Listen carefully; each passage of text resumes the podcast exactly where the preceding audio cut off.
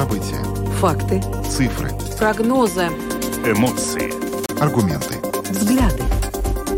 Подробности на Латвийском радио 4. Здравствуйте, в эфире Латвийского радио 4, программа «Подробности», ее ведущие Евгений Антонов и Юлиана Шкагала. Мы приветствуем также нашу аудиторию в подкасте и видеостриме. Сегодня 12 января. Коротко о темах, которые мы обсуждаем. Начинаем с того, что подведем итоги трехдневного визита президента Украины Владимира Зеленского в страны Балтии. Он посетил Литву, Эстонию и Латвию, соответственно. Именно в нашей стране он накануне завершил свой визит. О том, собственно, что происходило эти дни и что будет происходить дальше, мы поговорим в самом начале нашей программы. Затем выйдем на связь с нашим коллегой из Латгале, Сергеем Кузнецовым. Он расскажет нам о нескольких судебных процессах, связанных с людьми, которые помогали перевозить нелегальных мигрантов, в частности, на скамье подсудимых и граждане других стран. Все подробности сегодня у Сергея Кузнецова. Ну, после того, как мы обсудим Латгале, мы поговорим о том, что латвийские партии постепенно стали называть списки своих кандидатов, которые примут участие в выборах в Европарламент в грядущем июне. И вот, собственно, что по этому поводу пишут в социальных сетях, наша коллега Наталья Мещерякова изучала, и мы вам об этом расскажем в нашей программе. Ну и сегодня большой праздник не только для латвийского радио, но и, наверное, для всех жителей нашей страны, потому что нашему легендарному композитору, музыканту, маэстро Раймонду Паулсу сегодня исполняется 88 лет. И сегодня целый день в эфире Латвийского радио 4 звучит только исключительно музыка Паулса. Мы сегодня представим вашему вниманию небольшой фрагмент, где сам маэстро рассказывает, где с ним можно будет встретиться слушателю в этом году. А также мы хотим сегодня с вами поговорить о маэстро. Какую роль в вашей жизни сыграло творчество Раймонда Паулса? Пишите нам на WhatsApp 28040424 и примем ваши звонки по телефону 67227440. Ну а видеотрансляцию программы смотрите на странице Латвийского радио 4 LR4LV, на платформе RusLSM.LV, в Фейсбуке на странице Латвийского радио 4, на странице платформы RusLSM, а также на YouTube-канале Латвийского радио 4. Записи выпусков программы «Подробности» можно слушать на всех крупнейших подкаст-платформах. Кроме того, наши новости и программы доступны в специальном мобильном приложении «Латвия с радио». Оно бесплатно, его можно скачать в App Store, а также в Google Play. Ну а теперь обо всем по порядку. Самые важные темы дня. Подробности. Программа «Подробности» на Латвийском радио 4. И вот сегодня мы подводим итоги визита Владимира Зеленского, президента Украины, в страны Балтии. Он завершил его накануне вечером. Это посетив Латвию впервые за последние, получается, уже 4 года, с 2019 года. И это был его первый визит с момента начала полномасштабной войны, которая началась, как мы помним, 24 февраля 2022 года. Все три страны Балтии объявили о новом пакете помощи Украине. Сначала Литва о том, что выделит 200 миллионов евро, затем Эстония, которая будет выделять более миллиарда евро в течение 3 лет. Ну и президент нашей страны Эдгар Ринкевич накануне на совместной пресс-конференции президентов двух стран тоже объявил о пакете помощи, который предоставит Украине Латвия. В частности, речь идет о произведенных в Латвии самолетах, оборудовании для информационных технологий. Также в пакет войдут артиллерийские заряды, минометы, пушки, противовоздушное, противотанковое оружие, индивидуальная экипировка военнослужащих и транспортные средства. И, собственно, Ринкевич вчера очень важно, вот мы об этом тоже в эфире говорили, сказал, что нужно немного менять акцент и, собственно, говорить теперь не только о том, что мы поддерживали и будем поддерживать Украину, но о том, что мы будем поддерживать Украину до тех пор, пока она не победит российский империализм. Вот это тот акцент, который вчера Ринкевич попросил поменять. Это в каком-то смысле возвращение к той риторике, которая была у Запада по отношению войны в Украине на протяжении 2022 года почти полностью, и которая, к сожалению, довольно сильно стала меняться в последние месяцы. Вот конкретно буквально вот смену фразы на то, что будем продолжать поддерживать Украину сколько необходимо, будем поддерживать Украину до тех пор, сколько мы можем, буквально эту фразу сказал Байден, президент США, о том, что мы будем оказывать любую поддержку поддержку Украине он говорил летом прошлого года. Но вот в декабре он вдруг сказал, что будем поддерживать до тех пор, пока, собственно говоря, это для нас уместно, и мы можем это делать. И на самом деле сам Зеленский тоже это чувствует. Он вчера во время пресс-конференции, которая была пресс-конференция с Ринкевичем, он сказал, что очень важно не допустить, чтобы Россия превратила войну в Украине в замороженный конфликт. Он неоднократно говорит о том, что Россия, в принципе, куда бы она ни приходила, она везде эти замороженные конфликты организует и потом их поддерживает, тем самым как бы обеспечивая непрерывность вот этих очагов нестабильности по всей Европе. И он говорит, что если сейчас, как предлагают некоторые западные политики, пойти на то, чтобы заморозить конфликт на нынешней линии соприкосновения, это приведет просто к очень серьезным и негативным последствиям для всей Европы. Но вчера состоялась после совместной пресс-конференции двух президентов еще одна пресс-конференция для СМИ стран Балтии, на которой ты побывал. Расскажи, пожалуйста, что интересовало вчера журналистов и в основном, да, и, собственно, ну, самые такие, может быть, интересные моменты с этой пресс-конференции. Да, ну вот пресс-конференция была анонсирована заранее, она была анонсирована как пресс-конференция для СМИ стран Балтии, и, в общем, было сказано, что все журналисты, которые будут там присутствовать, смогут задать даже по два вопроса. Ну, на два, конечно, надеяться было очень наивно, я надеялся на один, но, к сожалению, даже на один не удалось, потому что в итоге пресс-секретарь президента вышел и сказал, что у них очень жесткий график, и мы сегодня понимаем, почему, это чуть позже расскажу, и в итоге они скомкали, грубо говоря, ну, то есть более чем на час была запланирована пресс-конференция, она длилась порядка 35 минут, и примерно половина вот из тех, кто хотел задать вопрос, этот вопрос задал, я хотел, но я не задал, не смог. Но спрашивали в основном про что? Спрашивали в основном про вот замороженную помощь, которая до сих пор не получила Украина, насколько, в общем, это критично. Спрашивали про прогнозы на то, что будет происходить на поле боя в ближайшее время. Интересовала ситуация вообще экономическая и вот в конфликте. Ну, надо сказать, что Зеленский, я очень много читаю в последнее время, что пишет об украинской войне, и есть ощущение, что вообще-то анализ западных комментаторов, она как-то поменялась. То есть они стали обращать внимание на вещи, которые раньше они не отмечали. Ну, например? Например, что Зеленский, он раздражительный стал, что огромный там был профайл в журнале Time про то, что вот даже некоторые люди, которые еще полтора года назад с ним были очень близки, сейчас не могут зайти в его кабинет, потому что он очень изменил отношение к ним, очень много каких-то таких вещей. И когда вот это все читаешь, думаешь, что ну на самом деле видишь человека какого-то ну чуть ли не обреченного, который вот борется с ветряными мельницами и не может их победить. Он выглядит совсем иначе. Он выглядит, когда вот, во-первых, у него, конечно, очень большая магия, чувствуется, что человек умеет общаться с аудиторией любой. У него вот это умение держать зал, нюанс, он говорил по-украински, и ему много вопросов задавали по-украински, и тем не менее даже те, кто не слушал перевод, просто вот чувствовали вот эту вот магию и силу его вот этой вот присутствия, как он ведет аудиторию. Это было просто, это давлело буквально над тем, как это было. Он очень злой. Он очень злой, и он очень злой на то, что ему приходится доносить до западных партнеров очевидные вещи. Он говорит, что, он сказал фразу примерно такого типа, что, ну вот если бы у меня были средства ПВО, ракеты Патриот эти, и я знал бы, что вот если я их поставлю, и люди не будут умирать. Неужели бы их я не отдал? И у него явно не укладывается в голове, как можно объяснять сейчас целесообразность поставки оружия. Даже сейчас мы не говорим о Европе, которая не может произвести снаряды. Это отдельная история, почему не может. Это, конечно, плохо. Но есть же ситуация, что есть вооружение, которое, ну, оно существует. Его просто можно взять и передать. Как условно передали Соединенные Штаты определенное количество вооружений Израилю. Израиль их успешно использует, да?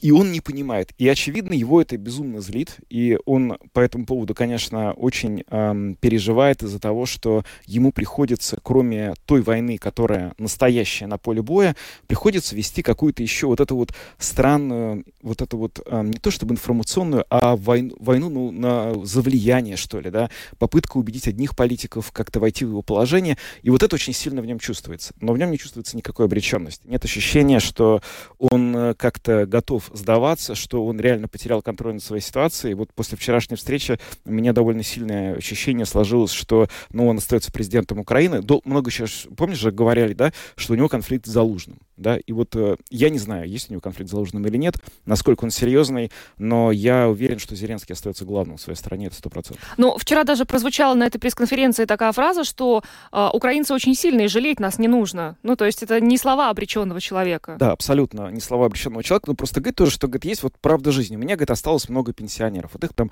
назвал цифру, кажется, 11 миллионов человек.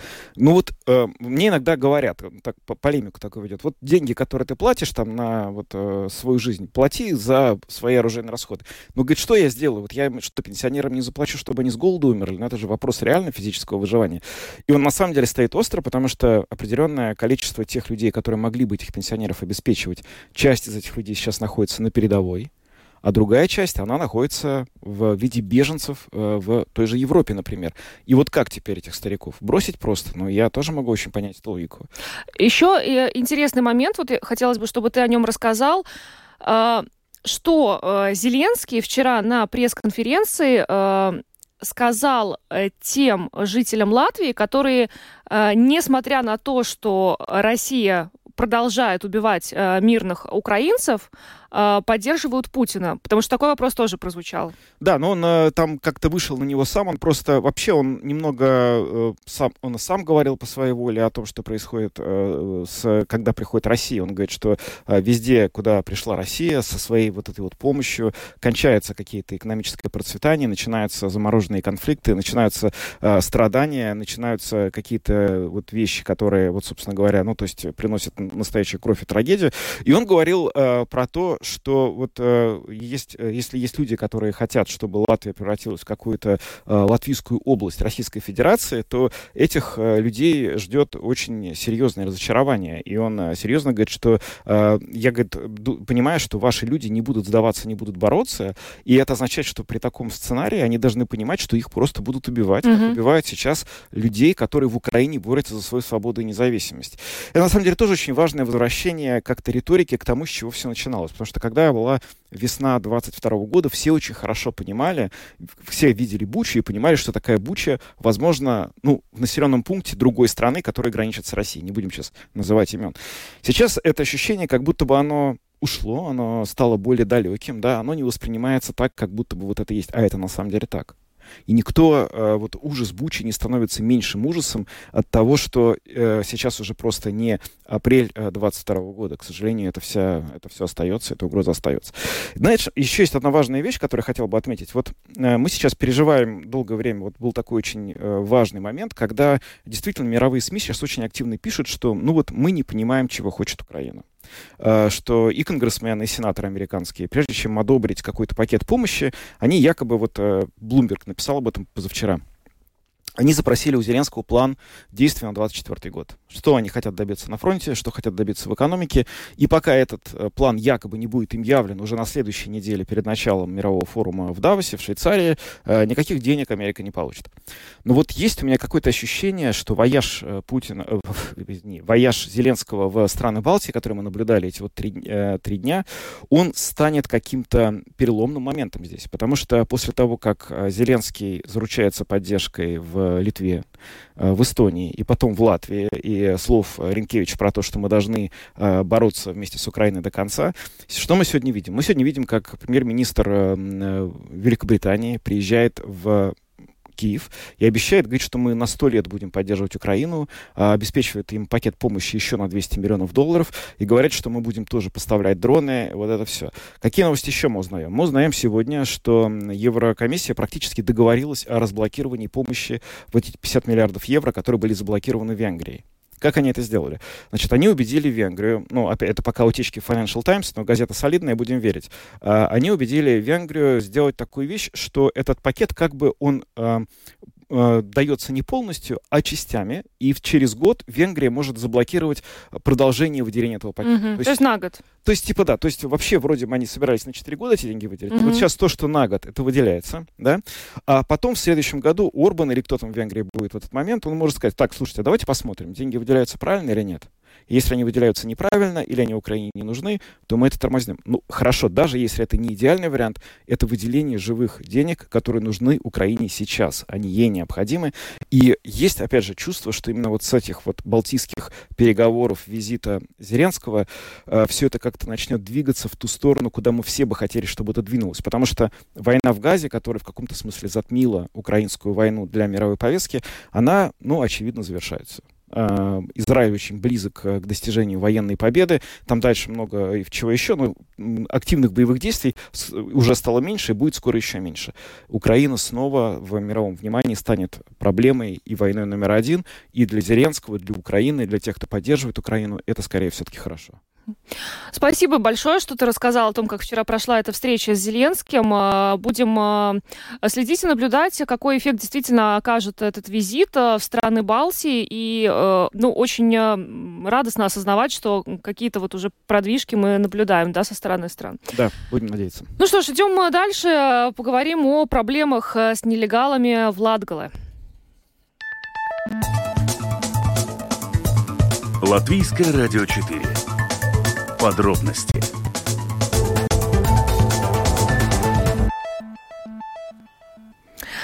Министр внутренних дел Рихард Сколл в программе «900 секунд» вот на этой неделе сказал, что снижение нелегальной миграции на латвийско-белорусской границе есть. Действительно, там стало спокойнее.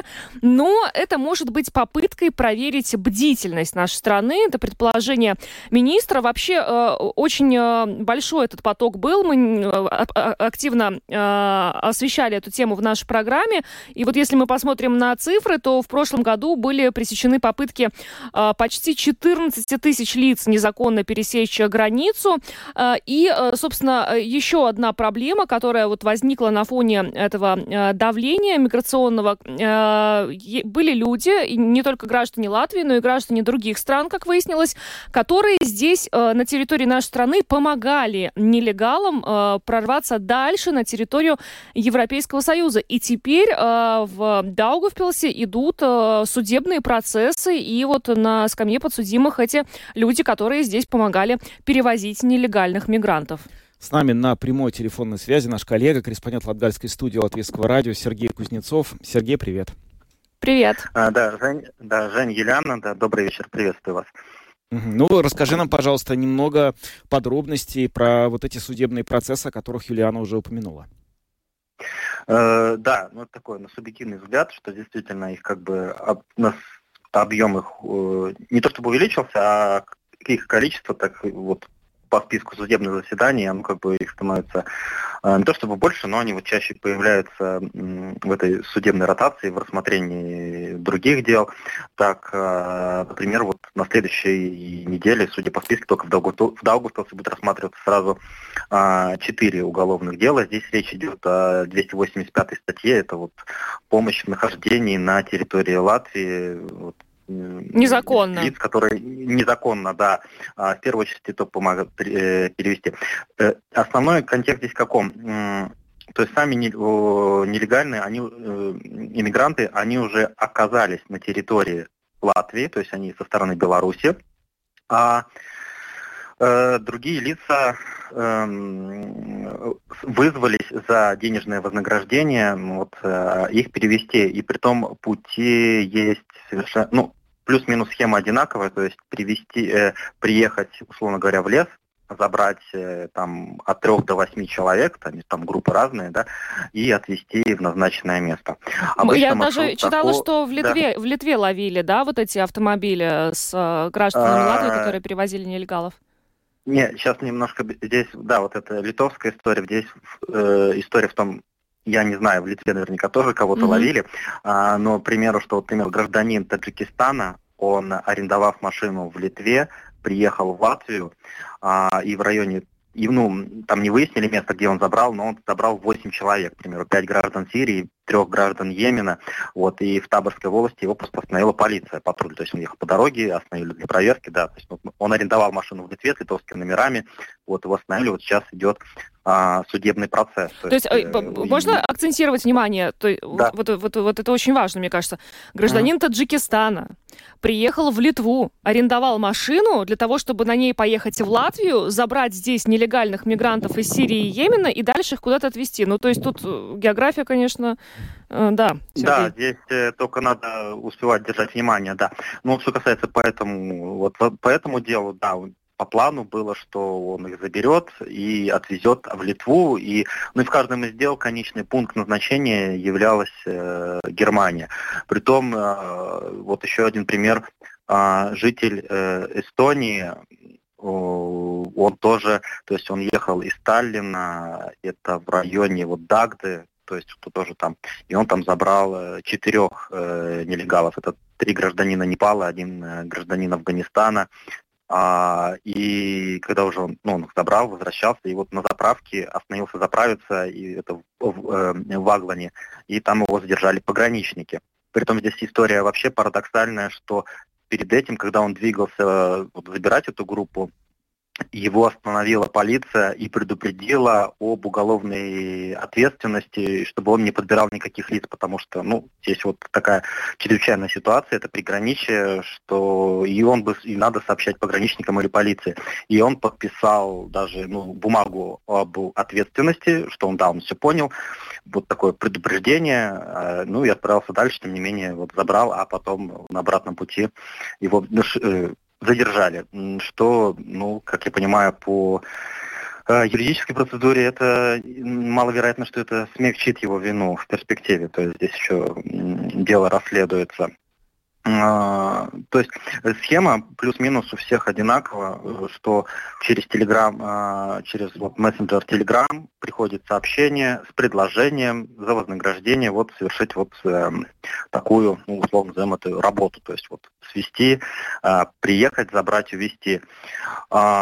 И здесь-то мы видим, каждое дело это рассматривается отдельно, отдельного какого-то гражданина. Здесь жители Эстонии, гражданин Таджикистана, там есть и гражданин Узбекистана.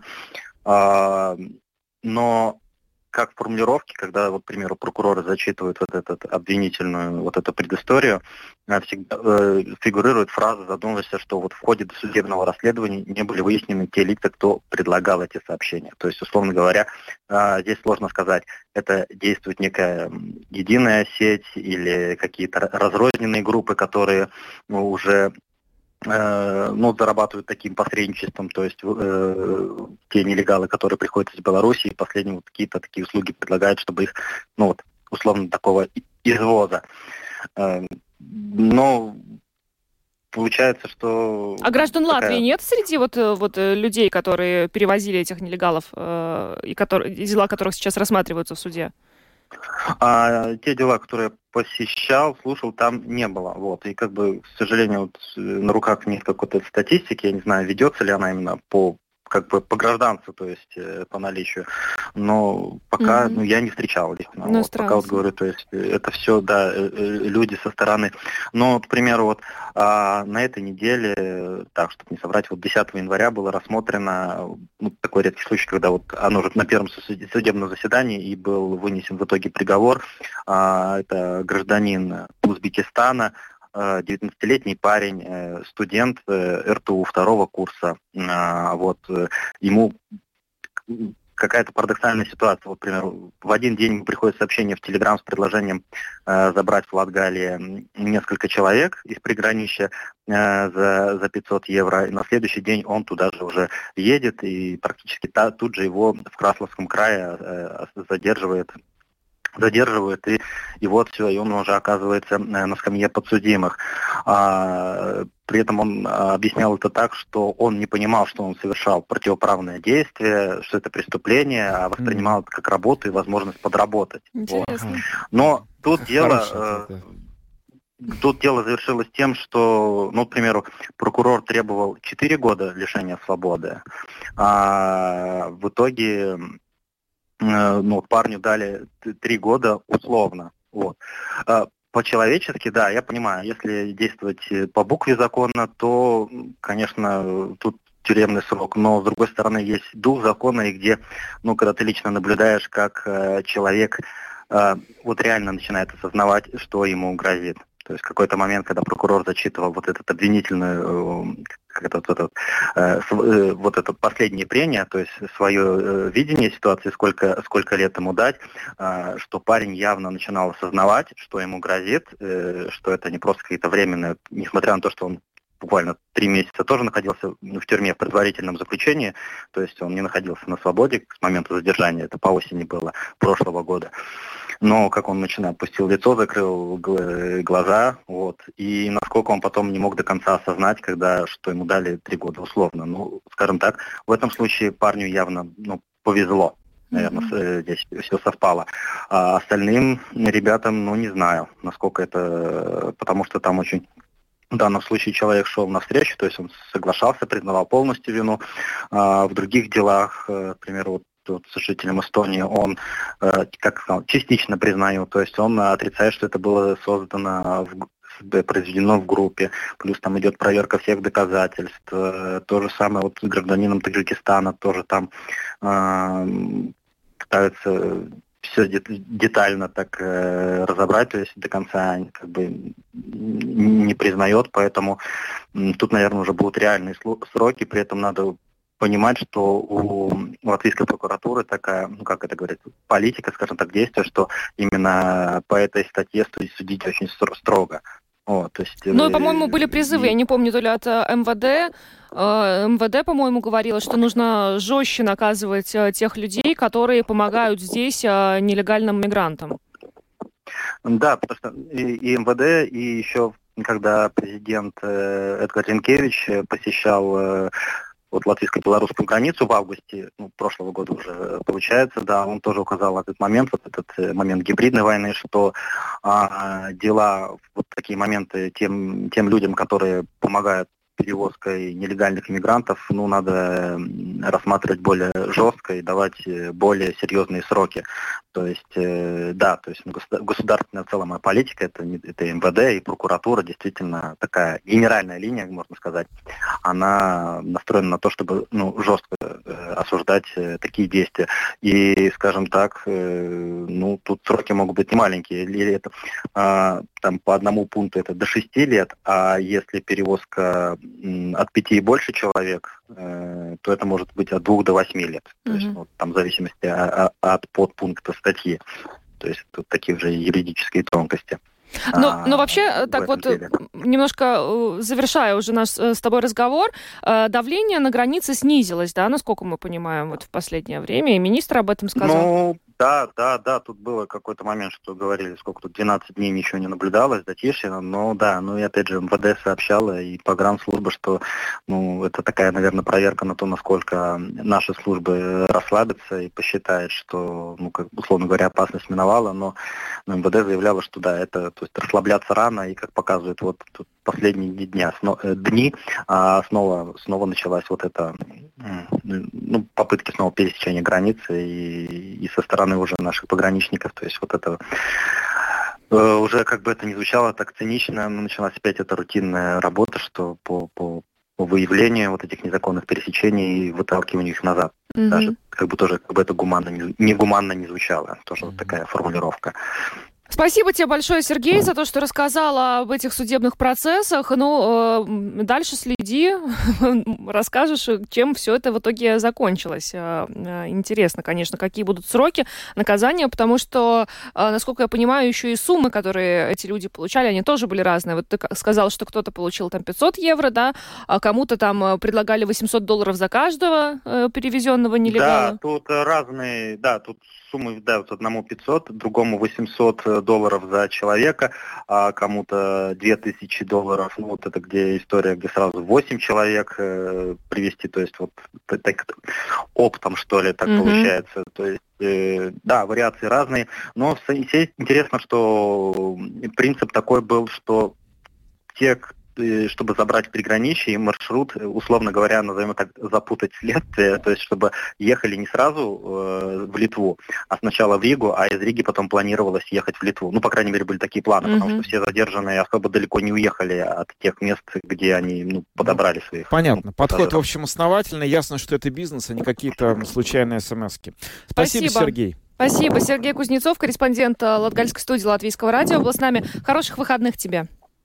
Да, вам также. Ну, остальным пожелаю быть все же внимательным и не полагаться на такие условно легкие деньги, которые могут серьезно повлиять на вашу дальнейшую судьбу. Это точно, святые слова. Спасибо, пока. Да, таким видом заработка лучше не заниматься. Ну да, получить предложение подвести человека за 500 евро в Латвии и решить, что это просто повезло, тебе предложили за 500 подвести, но это как-то странно.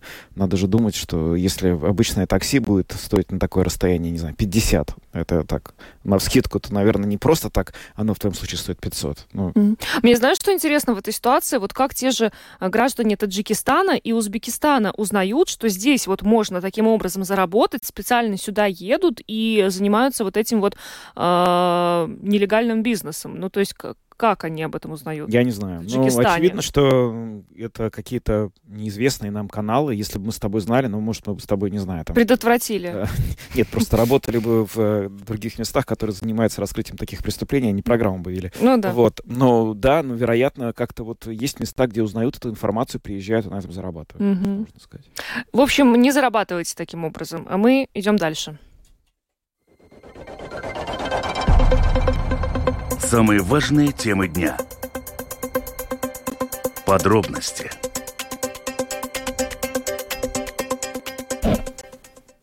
Поговорим немного о выборах. Выборы новые, которые будут... недавно были одни выборы, но сейчас будут другие выборы. В июне это выборы в Европарламент. В общем, они обычно пользуются меньшей популярностью избирателей, чем выборы в местное самоуправление и в парламент страны, но, тем не менее, не очень важны. И некоторые политические силы уже обнародуют списки тех, кто пойдет от этой партии первыми лицами на этих, собственно говоря, выборах. Ну, тут интересные такие, на самом деле, комбинации появляются, когда мы смотрим, кого в качестве локомотивов выдвигают политические силы. Ну, например, сегодня партия Латвия Сатtīstībai заявила, что их локомотивами станут Иварс Ieps, Артис Пабрикс и Вячеслав Домбровский. Ну, кажется, довольно сильная команда, да? Да. И вроде бы сюрпризов никаких особо нет.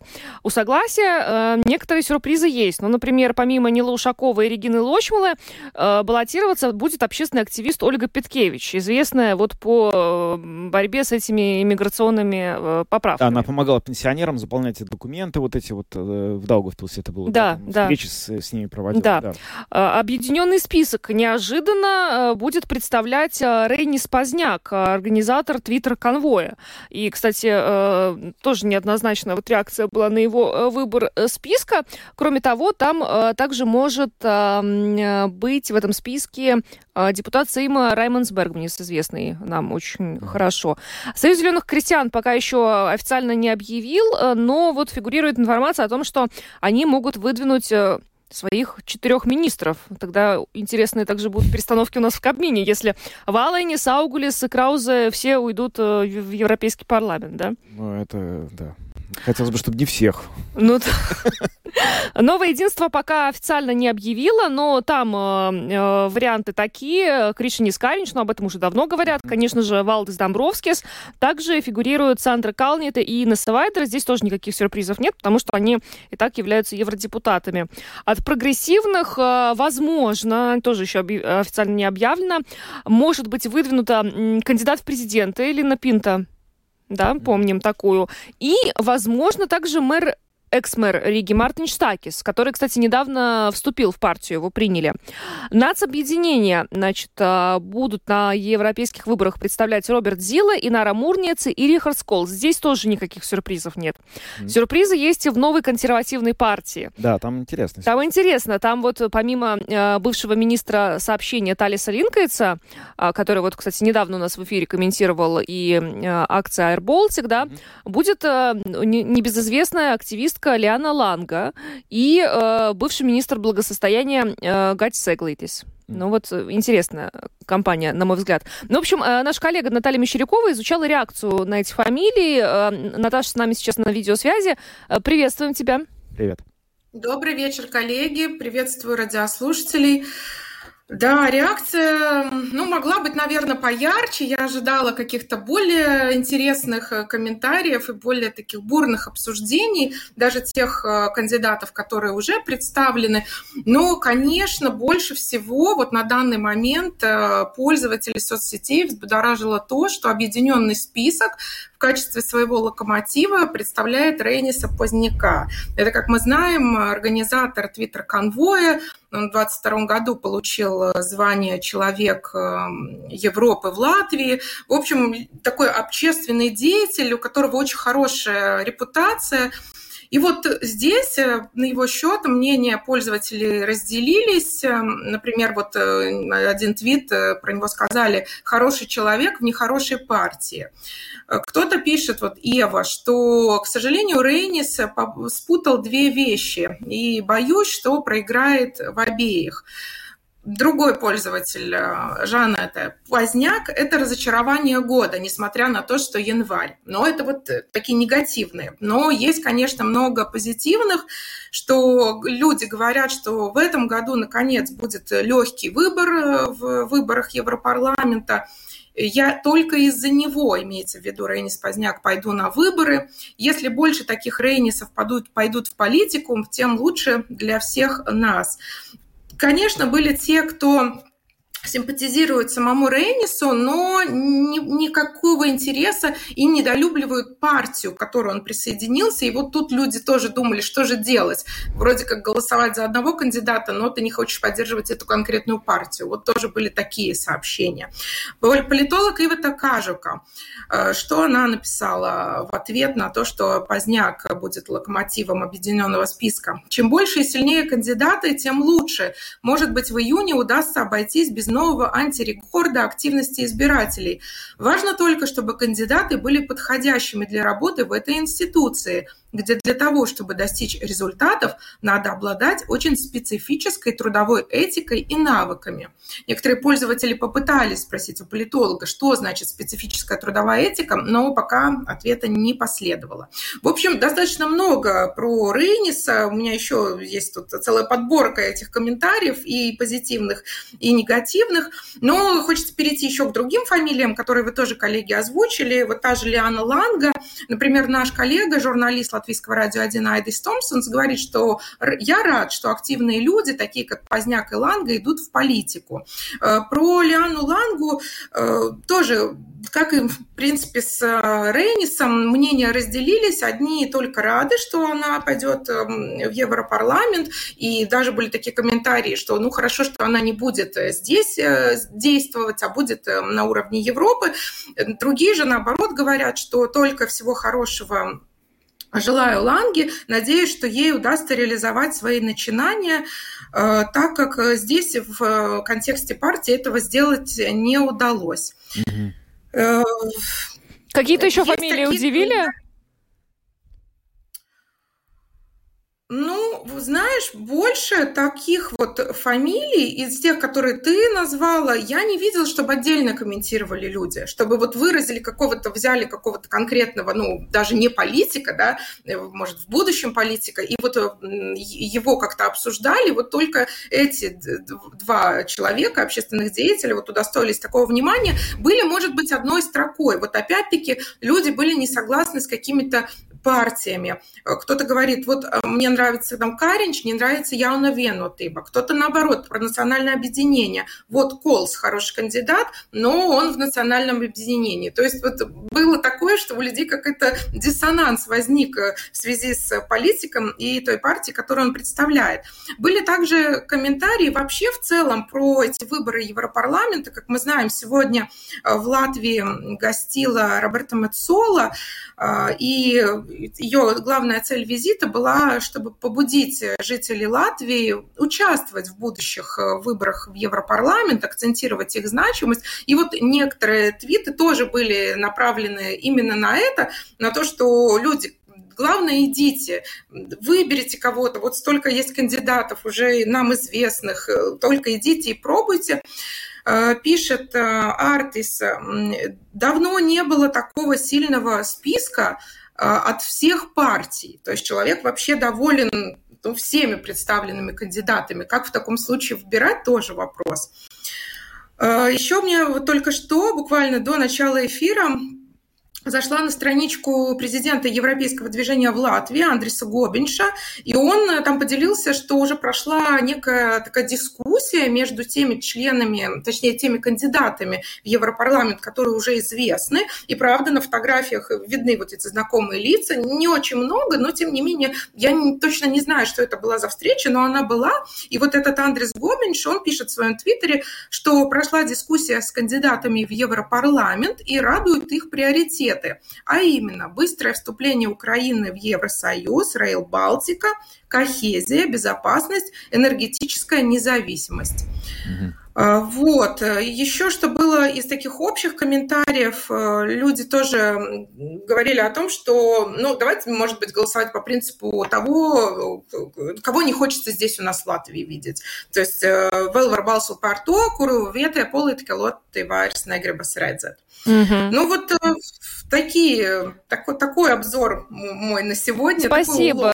Спасибо, Наташа. Спасибо большое, Наташа. Очень интересно, что мы можем сегодня сделать вывод. Ну пока, что у нас есть, по крайней мере, два очень популярных кандидата в евродепутаты. Это Лиана Ланга и Рейнис Познякс, да?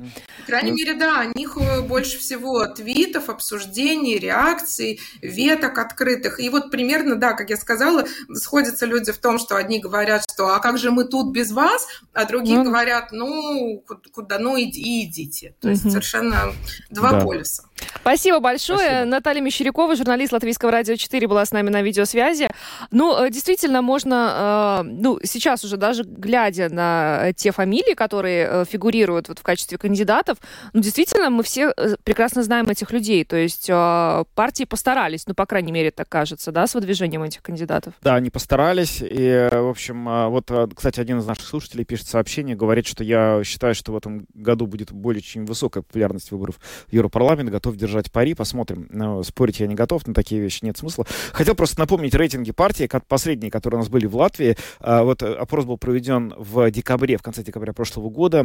Пока наиболее популярная партия — это «Новое единство», более 8%. За ним идет «Союз зеленых крестьян», 7,8%. Потом «Нацобъединение», 7,7%. Латвия на первом месте, 7,2%. За ней партия «Прогрессивная», 6,7%. «Стабильности». И объединенный список замыкает число партий, которые могли бы получить более 5% голосов, 5,6%. Примерно такой набор. Ну что ж, мы идем дальше, будем говорить о прекрасном. Подробности. Прямо сейчас.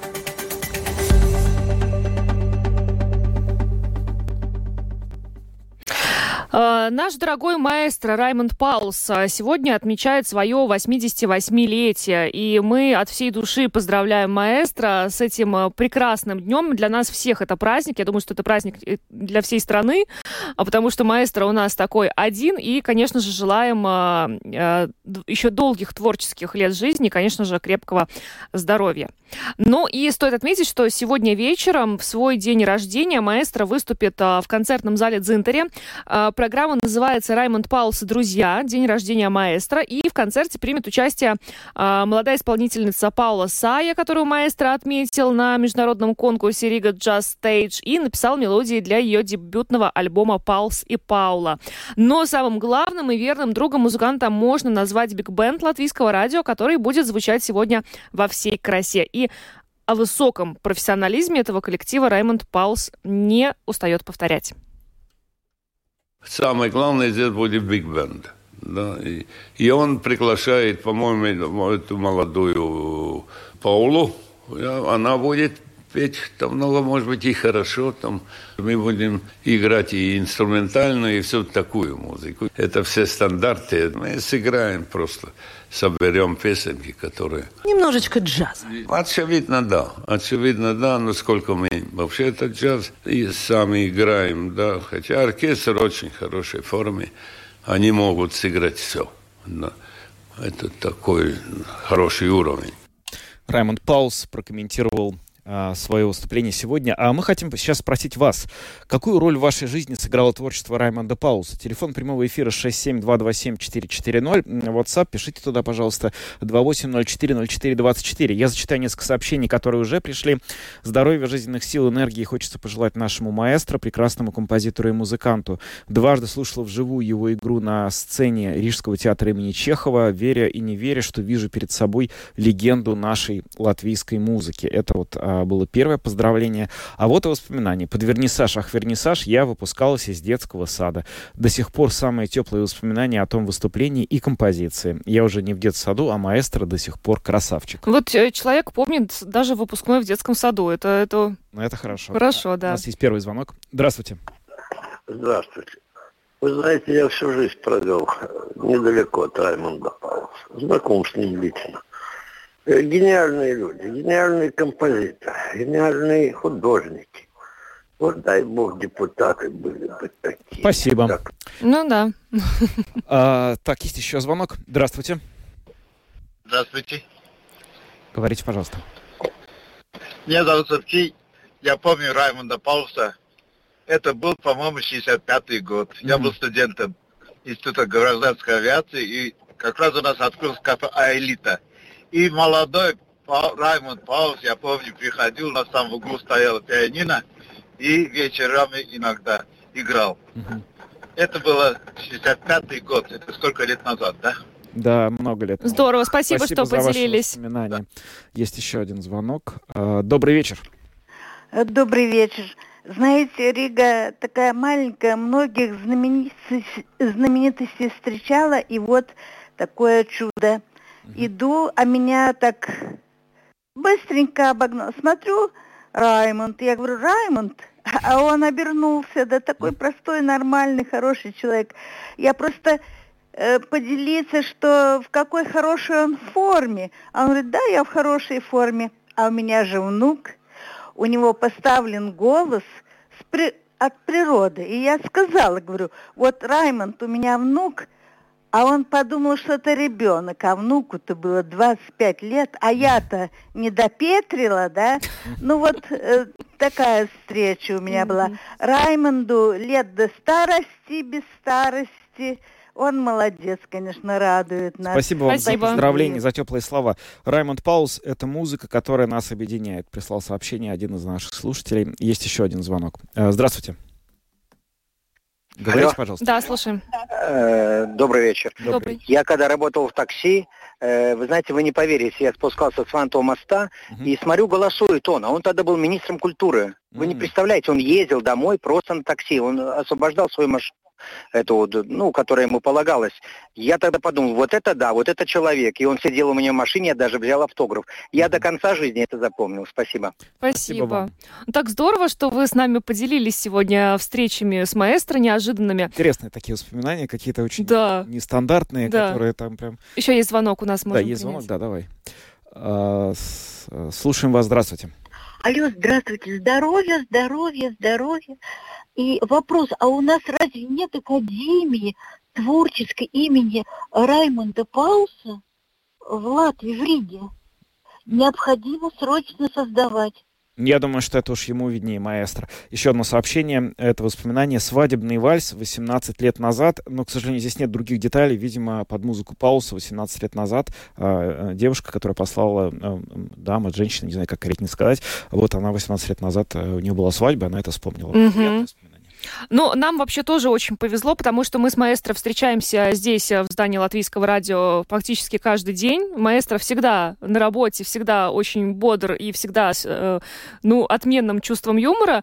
А еще мы можем с гордостью сказать, что мы обедаем вместе с маэстро. Да, и надо сказать, что он человек очень, такой он вежливый, он всегда здоровается. Mm-hmm. Не было никогда такого, что есть знаменитости, которые ходят мимо тебя, задрав нос, грубо говоря. Это точно не про Паулса. Он очень всегда вежливый, сам первый часто говорит «привет», так что очень приятно работать в одном здании с таким человеком. Спасибо всем за звонки и спасибо, что поделились своими воспоминаниями о маэстро. А мы на этом с вами прощаемся. Программу провели Евгений Антонов, Юлиана Шкагала, звукооператор Яна Дреймана и видеооператор Роман Жуков. Всем хороших выходных. До свидания.